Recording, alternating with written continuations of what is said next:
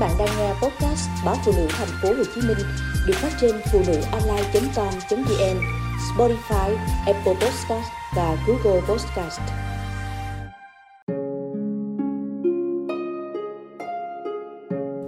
Quả báo cho kẻ phụ tình.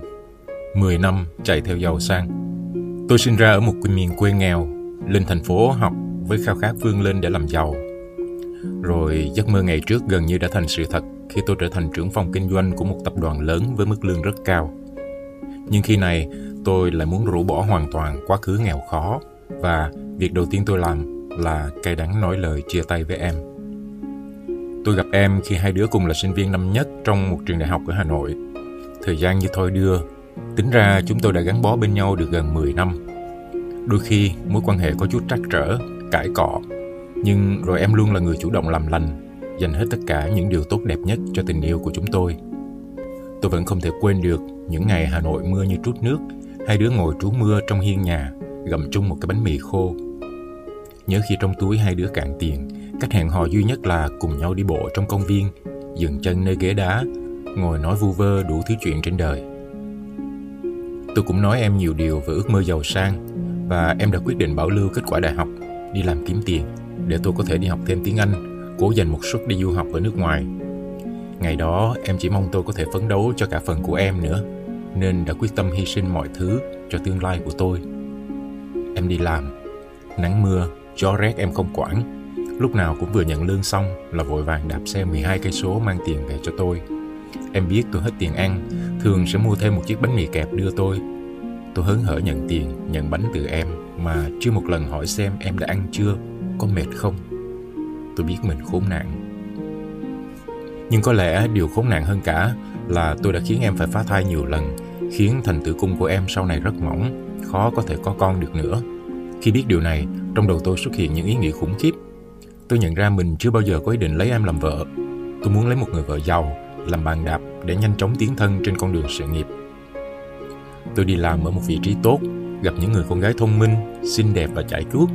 Còn em lạc hậu với những kiến thức đã cũ, công việc thì tầm thường và một lối ăn mặc già nua.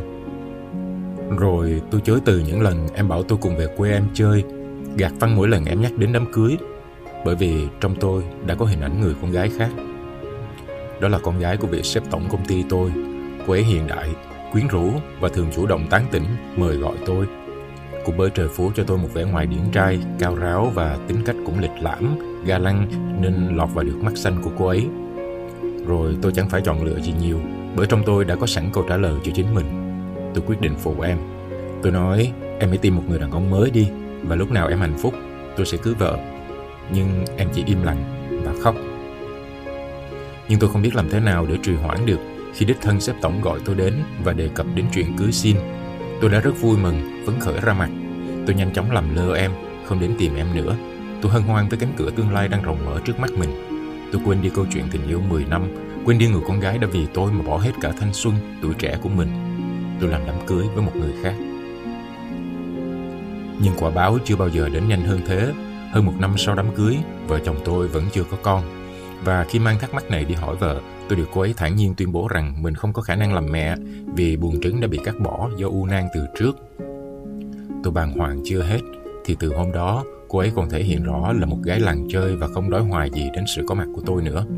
Cô ấy thường xuyên đi ba xuyên đêm, hút thuốc, mua các loại rượu mạnh về cất trong nhà và uống khi có nhu cầu.